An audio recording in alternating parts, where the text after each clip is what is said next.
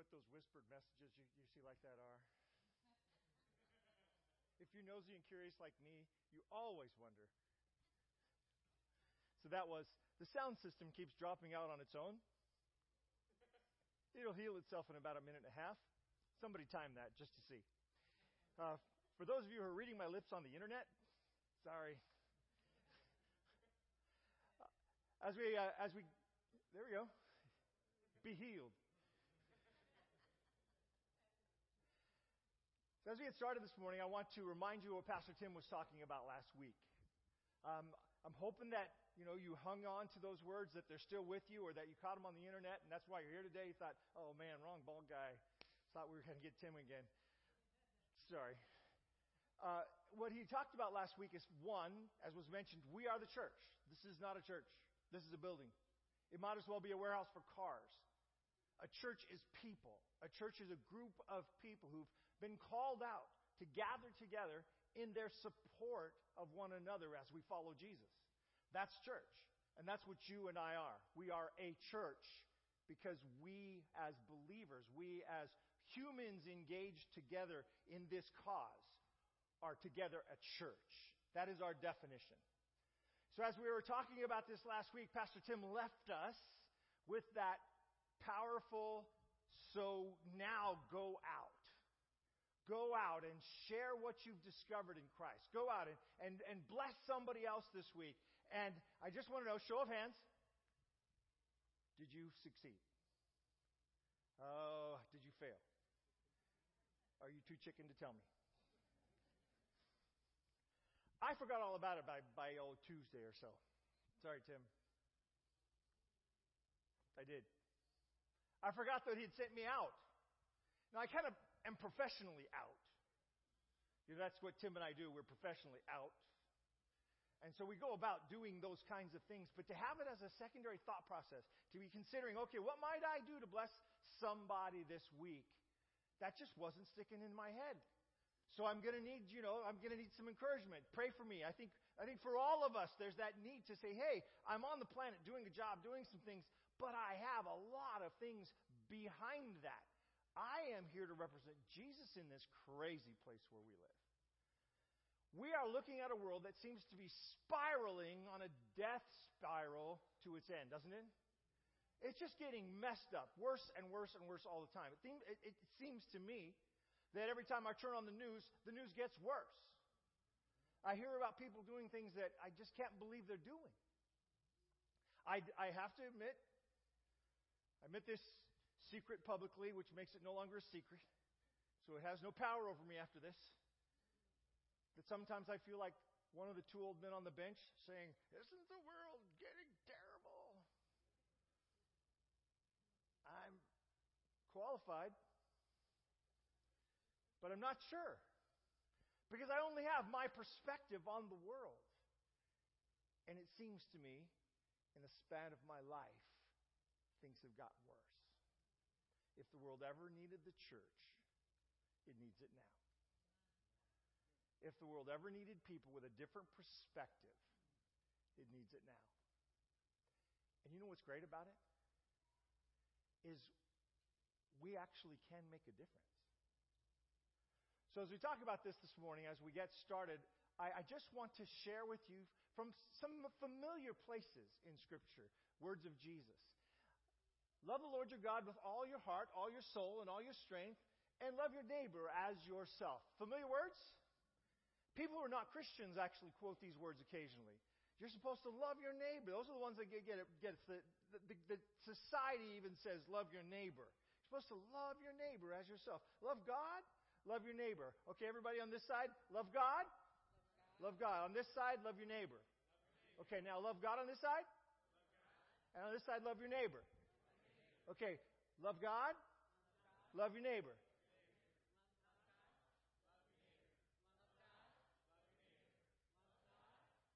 That's today. If you can get that and live that, the rest of everything is fine. You do not need theology classes beyond that. You do not need big descriptions of what you're supposed to do where somebody pulls out the 50 texts on a given topic and covers them up for you this week.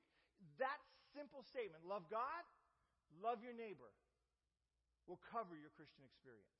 Those are the two things that we are to be about. Those two simple things. If you decide, define church in that way, you would say church is a gathering of people who've gone out into the world to love God and love their neighbor. Simple as that.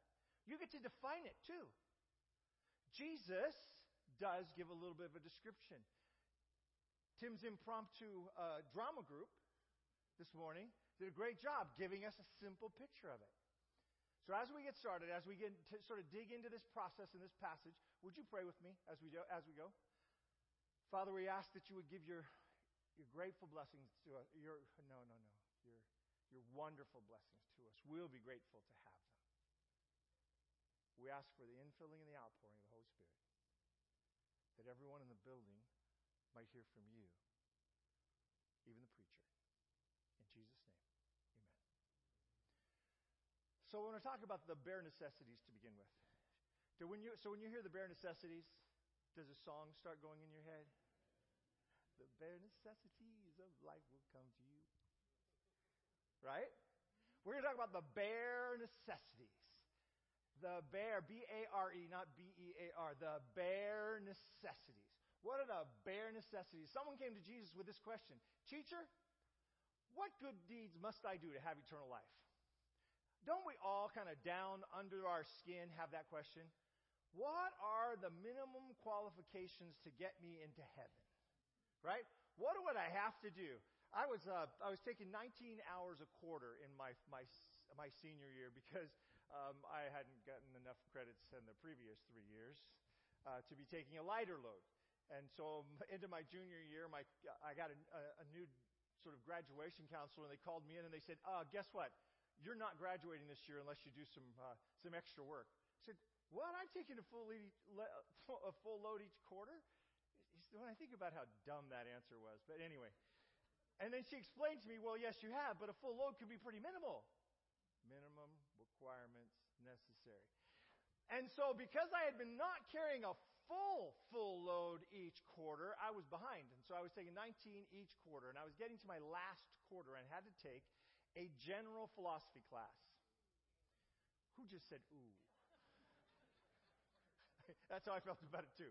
I had to take this general philosophy class. Now, I lucked out on this class because my philosophy professor was brand new from the university. He'd never done this before. And so he, he had these great expectations of students desiring to sit at his feet and learn the, the great messages of philosophy and understand the philosophers of history. And so he got up and made this speech at the beginning of the class. It was a great speech. It was perfect for me. Stood him behind his desk. I remember it was a class I'd taken several other, or classroom I'd taken several, several other history classes, um, uh, biblical theology classes. I was familiar with this classroom, and this was just another guy behind that desk. And he got up and he said, Ladies and gentlemen, if you'd like to get an A in my class, you're going to have to get an A on each test. And you're going to have to get an A on the papers that I'll ask you to turn in each in, uh, for each, uh, let's see, every three weeks in this class. If you'd like to get a B in my class, you need to get a B on all the tests. And you're going to need to get a B on the papers in this class. Next, he was getting to me. If you only want to get a C in my class, I had something in the neighborhood of 150 credits accrued. There was no way his class, two, two credit hours, was going to affect that in any dramatic way. If you'd like to get a C in my class, all you have to do is get a C on the two tests, get C's on the papers. I don't even care if you show up the rest of the quarter. I was out. I went to the class to turn in my papers and take the tests. I have no idea what went on in that class other than what was in the notes of my friends who were in the class. Minimum requirements. Someplace in your life, you're putting the minimums in. I hope it's not your marriage. Because if that's where you're putting the minimums in, look at your spouse right now and say, I'm sorry. Minimum requirements. What are the That's what this guy wants to know. What's the minimum requirement to get into heaven? What are the good deeds I have to do? What must I do to sneak in? I don't care if I'm slipping, sliding through the door just barely as they close it, but to get in. What are the minimums? What are the minimums? So Jesus kindly answers. To answer your question, if you want to receive eternal life, keep the commandments. That's the minimum. Did you catch that? The minimum requirement is to keep the commandments. Minimums.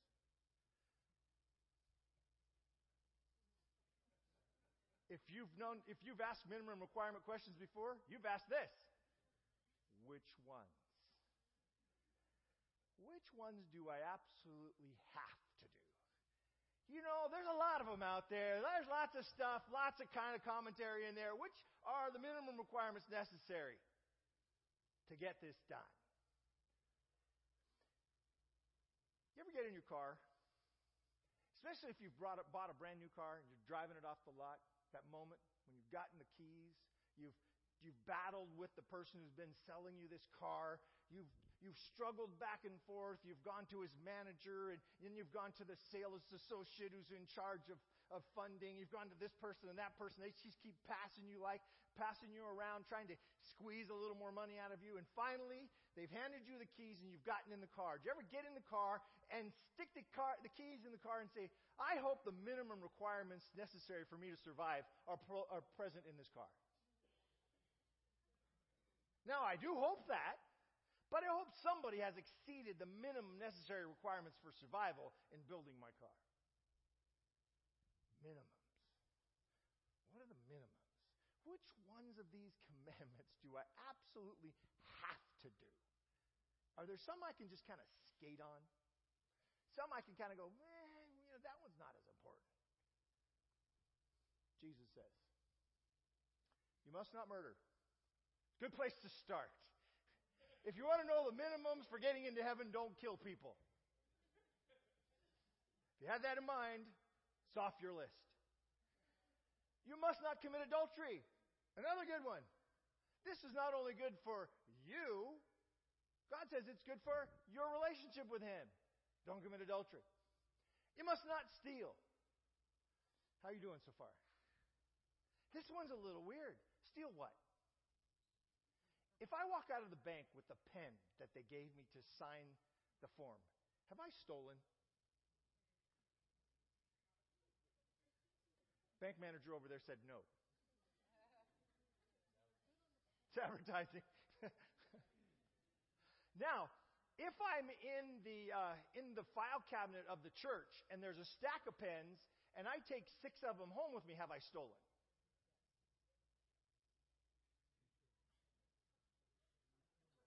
Okay, I'm broke then. I'm done. I'm not getting in. Somebody pray for me. Because I have taken some of your pens home that you bought, your offering, paid for the pens are at my house. Sorry. You must not testify falsely. Isn't this a nice way to say, don't be a liar? Hmm. Honor your father and your mother. You know what this one's about, right? This is about not taking the name of thy father and thy mother in vain. It's about not speaking ill of your parents, ruining their reputation with their friends. It's like it's about not not whining about your parents to their to your friends and other people in public. It's it's really about those things. In case you were wondering. Did you know this next one was in there? I have been a professional student of the Bible for 40 years. Somehow I missed the last line in the story. Because I'm so caught up in this guy. And I'm so caught up in, in what's going on with him and this interaction with Jesus. I'm so caught up in the moment of the going back and forth. I missed that.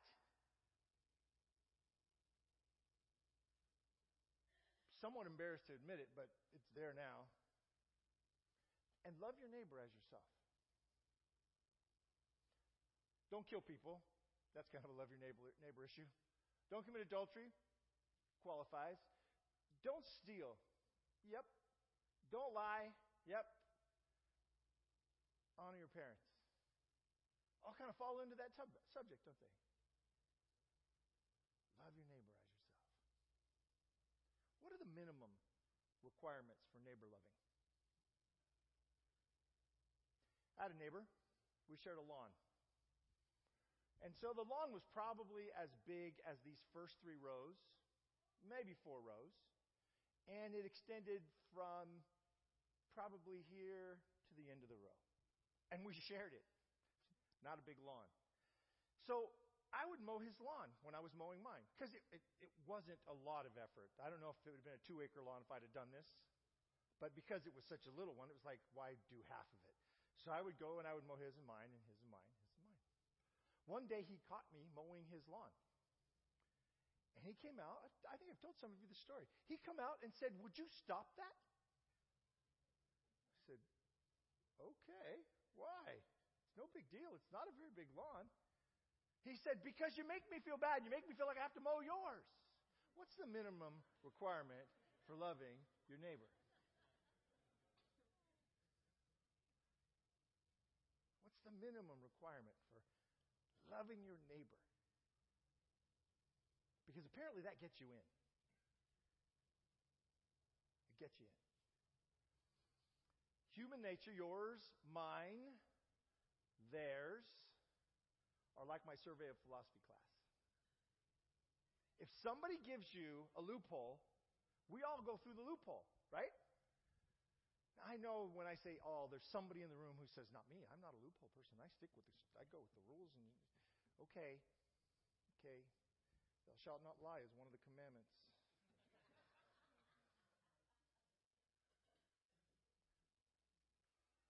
it's like that survey of philosophy class. As soon as we get a loophole, we want to skate. We want to find our way through it. And and I, I'm telling you, this guy is looking for a loophole into heaven things haven't changed much. So, Matthew chapter 22, excuse me, tells a similar kind of a story. When the Pharisees heard that he, Jesus, had silenced the Sadducees, stop there for a second. Who are the Pharisees? Anybody know who the Pharisees are? Raise your hand if you know and you want to talk to me about it. Sorry? They're religious leaders. Anything else, you know anything else about them? Anybody on this side know anything about them? They're, well, at that time they weren't considered false, but they're very strong teachers. Yeah, they're, they're to present day we would say mm, they got they're not doing it right. They were disciples of a kind. They were certainly disciples in the sort of that leadership group that they're in. So this is that leadership group in Israel who are taking on the teaching, but they teach that you have a, you have a certain set of rules and regulations that will get you into heaven. They are answering this question. Sure, we know what you should do to, give to heaven. Uh, by the way, there are about 2,000 rules. Learn and do these, and you'll be fine. God will love you, and you'll get in. That's kind of the way they, they taught. The Pharisees heard that Jesus had silenced the Sadducees. Sadducees are their mortal enemies. The Pharisees and the Sadducees are on opposite political spectrums. They're the Republicans and the Democrats. They really don't like each other. They argue about everything. and the argument is based on a core theological difference. They don't actually believe in heaven or angels or the resurrection. And as a result, the Pharisees who do believe in heaven, the angels, and the resurrection, are they're at each other's throat. You see the Apostle Paul start a fight between these guys one day. You read the book of Acts, you'll see Paul's there before the, before the Sanhedrin, excuse me, and he brings up the resurrection, and they all start fighting with each other, and then half of them join his side. The enemy is my enemy is my friend. So the Pharisees find out that Jesus has shut up the Sadducees, and they say, This is a bunch of lightweights. We'll deal with this. These guys, they, they're such lightweights. They can't even talk to this backwoods rabbi from Nazareth. Come on. So they met together to question. They're going to straighten this guy out. They're going to go after him. So one of them, an expert in religious law, tried to trap him with this question. You ever tried to outwit Jesus? If you have, just give up. He's not outwittable. They tried to outwit Jesus. Teacher, which is the most important commandment in the law of Moses? You got a bunch of them. If we go just to the law of Moses, it depends whether you're talking about the law as it was written in the Ten Commandments? Are we talking about the rules and regulations that are given for the sanctuary? Are we talking about the rules and regulations for the life of the believer? There's a lot of stuff to learn here, but a, b- a bunch of stuff here. What are we talking about? Which one is the most important? You're familiar with the story if you've been reading the Bible in your lifetime. You know that this is kind of a, a one we go back to and, re, and revisit once in a while. But in this moment, Jesus says, You must love the Lord your God with all your heart, with all your soul, with all your mind. This is the first and greatest commandment. So, which commandment is number one? Numero uno. Love God. Love God. I'm going to go to numero dos, dos but before I do, deuce is almost as good. It's the two on the playing card. That's the deuce. Before I do, can we hold this one and come back to it next week? Or actually, not next week, week after next. Unless Tim wants to talk about this next week. Can we hold this one? Because I really think it's worth some time. But the Bible is saying the primary thing that you are to do with your life is to learn to love God. What if we what if we took and put everything else aside? All other things, all other religious things, all other job things, all other family things, the primary thing you are to learn to do in your lifetime is to love God. If you learn to love God as primary, first place, thing that you should do pr- primarily, the anchor of all other things. Love God. So this is the number one. This is the first one. And you know, he, he goes at it pretty good. With all your heart, with all your soul, with all your mind, with everything you have. Love God. Start there. Then he goes on, and you know where I'm going with this because we just talked about it. And second is equally important. So he elevates this one, saying this one is really important too. And I think he's saying just as important. You can fight and argue with that if you'd like. Love your neighbor as yourself. So we're back to this thing. So have you figured out what the minimum requirements for loving your neighbor is yet? What are the minimum requirements?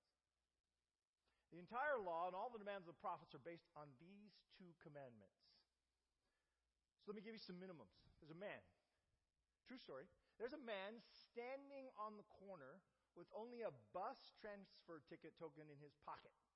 That's all he has to his name at the moment. He's broke, completely broke he has a bus transfer to get him back to his house. By the way, it's not a home that he owns. He's living in someone else's house. This is pretty far broke, right? He's standing there waiting for the bus when he catches out of the corner, a Christian guy, catches out of the corner of his eye another guy who's standing a distance off by a, a, a lamp, uh, street lamp. When he catches the guy's eye, he has this momentary twinge of, twinge of conviction.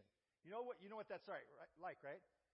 He has this moment that's like, boom, just he's never seen the guy before. He's never laid eyes on him. And just they make eye contact, and then he turns away because in the moment of that that that, that oh two three second maybe less moment, he just has this conviction that he's supposed to help this guy.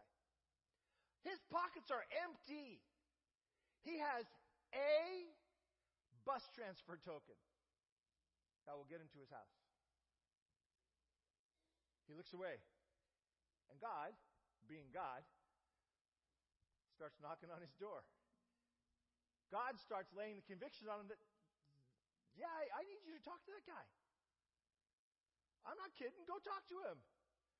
And you know the internal fight you have, right? But God, I don't have anything to help him with. There's nothing. I, I have nothing to offer here. I need you to go talk to the guy. So, answering that conviction, he walks over to the guy who is now embarrassed. He's trying not to look at him. He's like, oh no, the guy's coming. He walks up to the guy and he says, um, Hi, my name's Charlie. I'm going to make up his name. Who are you? What brings you out here tonight? How are you doing? And he shares a quick conversation, and the guy admits to him, I came here today looking for work, and the place was closed. And he said, I, I came with only enough money to really get here. I don't know how I'm getting home. I don't have a phone. I don't have a way to call anyone. My wife and my kids are going to be worried. That's my story. He goes, reaches in his pocket, pulls out his bus token, and he says, this will get you to my house. This is the address. When you get there, tell the lady your story. I'll get there as soon as I can. So, how's he getting home?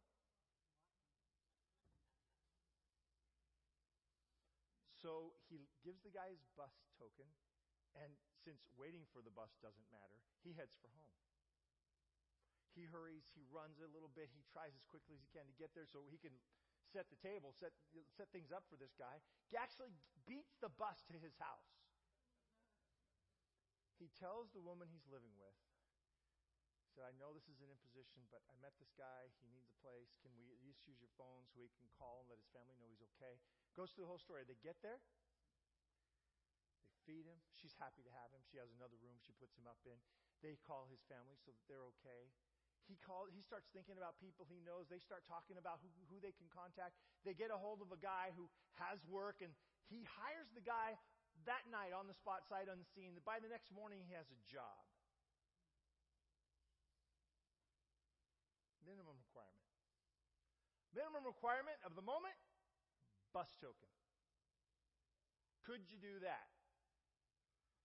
If it came to it, could you do that? Minimum requirement. Love God, love your neighbor. Minimum requirement. Reachable? Is it reachable? Okay, now I know you're starting to feel uncomfortable because I, I got my suit and tie and I'm talking to you about your business. Is this reachable? Just nod if you can't talk. Okay. It's Pretty minimum. Paul also would argue for this. You know, the, by the time Paul starts arguing to the church, starts teaching the church, Jesus has been dead. By the time we get to, the book of Romans, maybe for 20, 30 years, by the time Paul is, is writing this letter. And so by the time he's doing this, he's had time to reflect on what it means to be a believer, what it means to be a Christian, what it means to follow Jesus. And he comes back to this. For the commandments, you should not commit adultery. You shall not murder. You shall not steal. You shall not covet. And any other commandments, by the way, he puts covet in there because that's his favorite. You know, Paul said, I didn't know I had sinned until I found out about coveting, and then I was like, oh my goodness, I'm out. And any other commandments are summed up in this word you shall love your neighbor as yourself. So, if we had to put these two together and say, okay, loving God, primary, Loving your neighbor, ooh, it's pretty close. But these are the ones Jesus lays out there, right? Love God, love your neighbor. Love God, love your neighbor. Love God, love your Do they define Christianity? Do they define the spiritual walk? If you start putting all the things on it, I mean, all the trappings we wrap around it, we've got church. Why do we do church? Because the people get together to support each other on this crazy walk we're in. In a world that's filled with hate, we are called to love each other. In a world filled with hate, we're actually control, called to, to love people we don't even know that are at bus stops and just look like they need help, and the Holy Spirit convicts us, and we give them the only thing we have in our pocket, that bus token, and make an impact. That's the church. That is the church.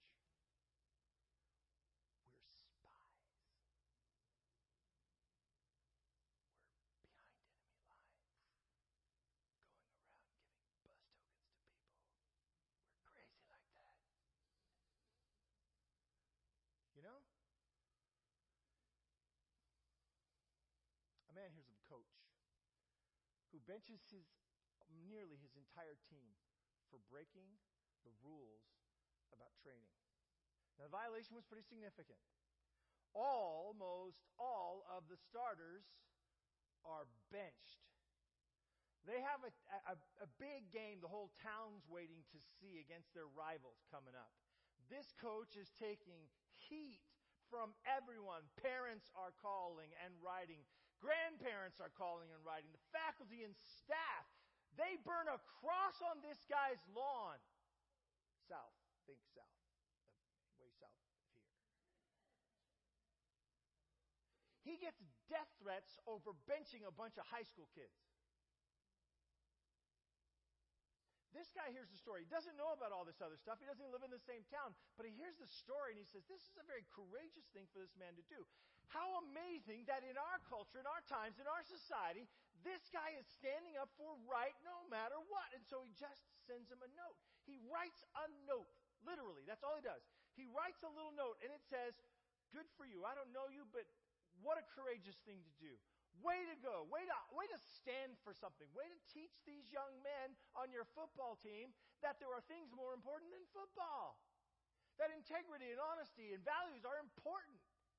Way to go! And he signs it and sends it off. A week later, he gets a note back from this guy. Thank you so much for your letter. This is where he finds out there was a cross burned in his yard. This is where he finds out about the crazy things that people are saying. Adults are calling him and telling him they're going to kill him, that they're going to beat him up because their kid got benched. Oh, and by the way, they played the crosstown rivals and got killed.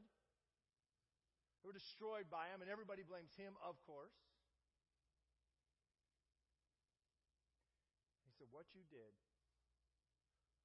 was so helpful to me. I, could, I, I can't tell you how important it was that you sent that little note to me. I was literally ready to leave town, to just move away somewhere else, quit my job and go away. Thank you for your note. A note. Minimum requirement, easily accessible requirement. Could you, could you get your hand up that high? Could you, could you get to the note level? Could I write somebody a note who I knew was having a difficult moment, put a stamp on it, send it off to him? Could I get there? These are pretty low bars. I'm trying, I'm, what I'm trying to say is there are minimum requirements, and I think we all can reach them. But they're not, they're not, they're not things to be taken lightly. Consider how much blessing this one positive note was to this poor guy. Consider how much of a blessing a, a stinking bus token was to the other guy. Not hard things. We're not, we're not talking about, you know, killing, slaying dragons and conquering nations. We're, we're talking about things that are accessible to the average person pretty easily. Kind of getting where I'm going?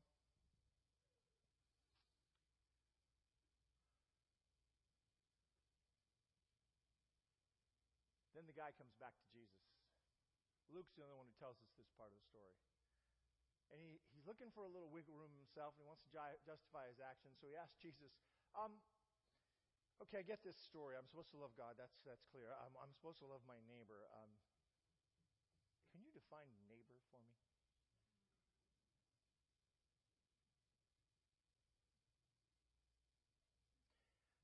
Now, can I just ask you a question?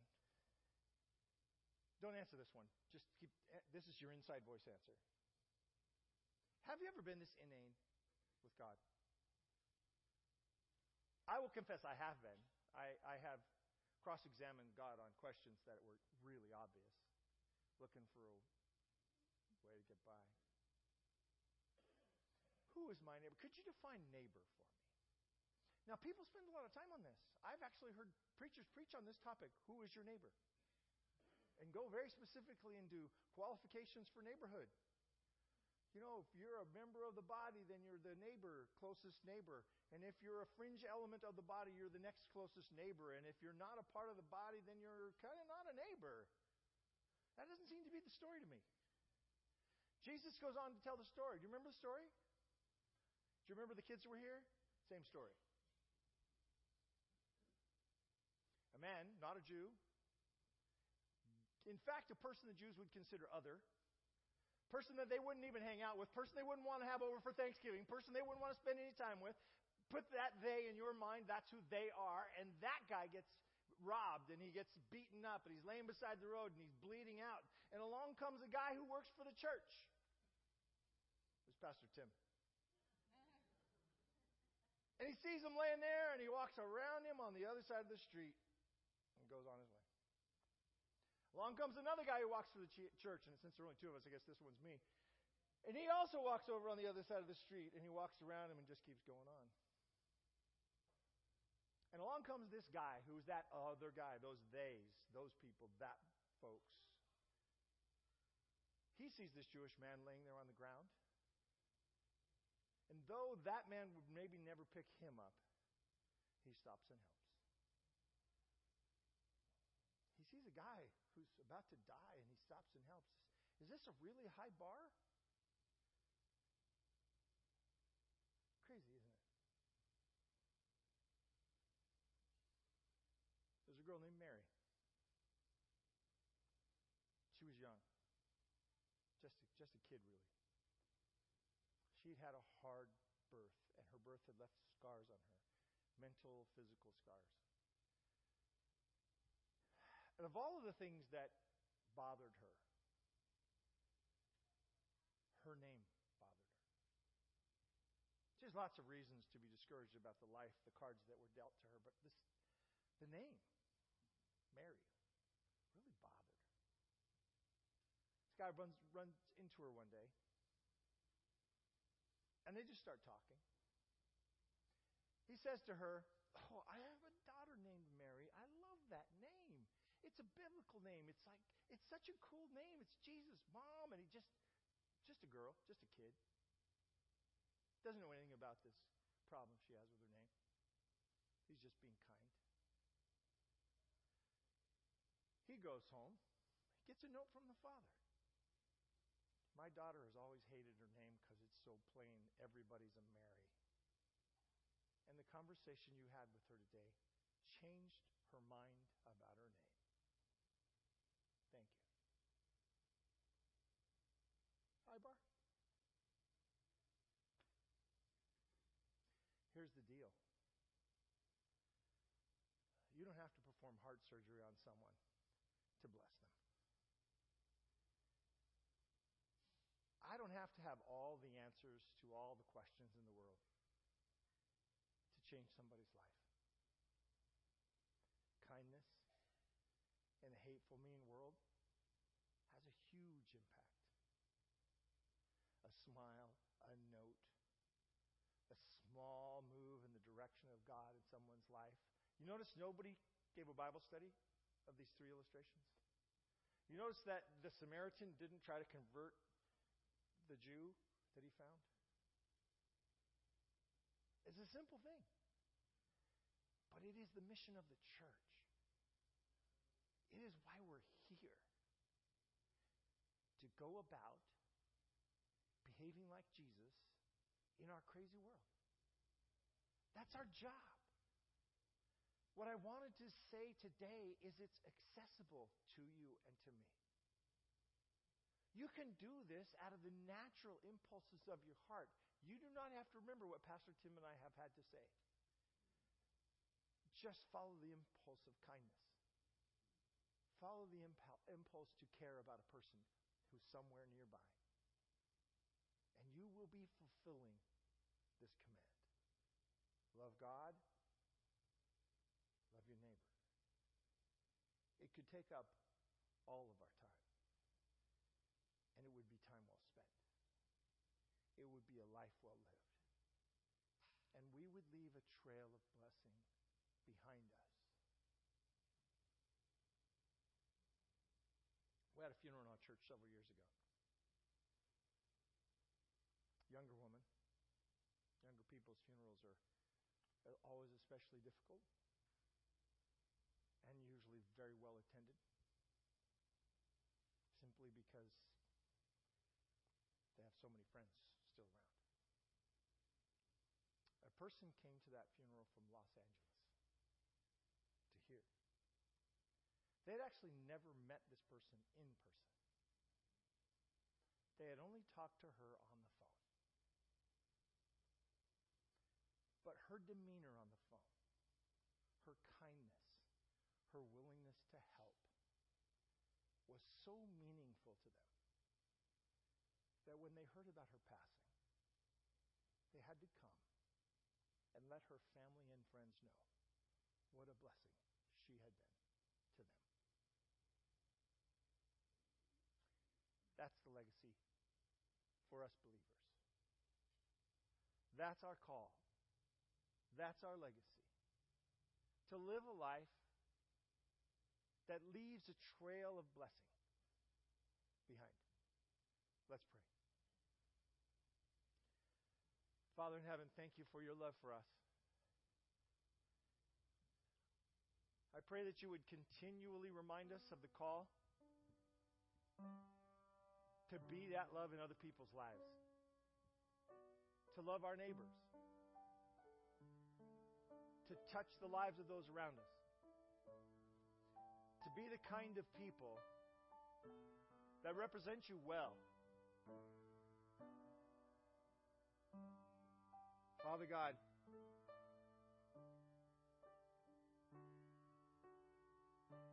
I pray that you will bring people into our lives this week that we might love on your behalf.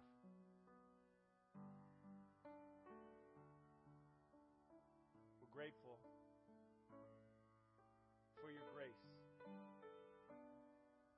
Because we fail at this more than we succeed. I pray for love to exude from us when we're driving on a stupid freeway. When we're facing conflict in our home,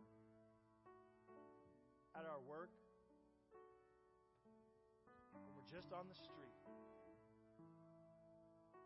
Remind us that we are called to love and worship serve and follow you home.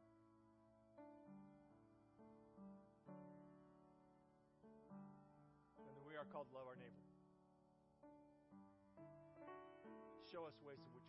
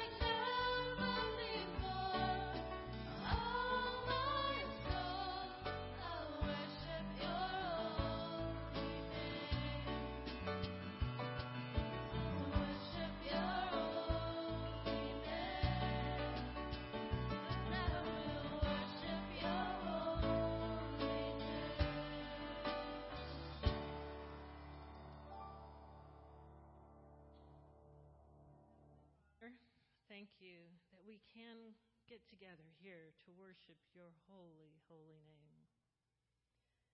Oh, Father, thank you so much that, dare I say, you met the minimum requirements to save us.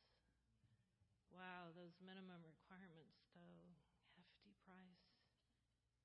Jesus gave his life for us. Wow. In turn, Lord, you're asking that we love God and love our neighbor. Give us the strength to do that. We're weak. We're human. We need you so badly. Help us meet those desires and plant them on our heart. Each morning when we arise, give us that extra nudge, Lord, to draw us back to you. That we can say each morning, Good morning, Lord. We love you. Thank you for your love. As we go about our day, help us to interact with others as you would want us to through a Christ like love. Lord, and help us to know our neighbor aren't just the ones in the house next door or the ones sitting here next to us in church, but our neighbors people we probably think of the least or may not even like. If we have any hatred in our heart, Lord, take that from us. Continue to plant that seed of love within us, help it grow, nourish it, and may we live out lives that reflect that love of yours to every person around us. Help us as a church body to be a church of love. May our community know that we care and love about and love them. Thank you. Thank you so much, Lord. In Jesus' name we pray. Amen.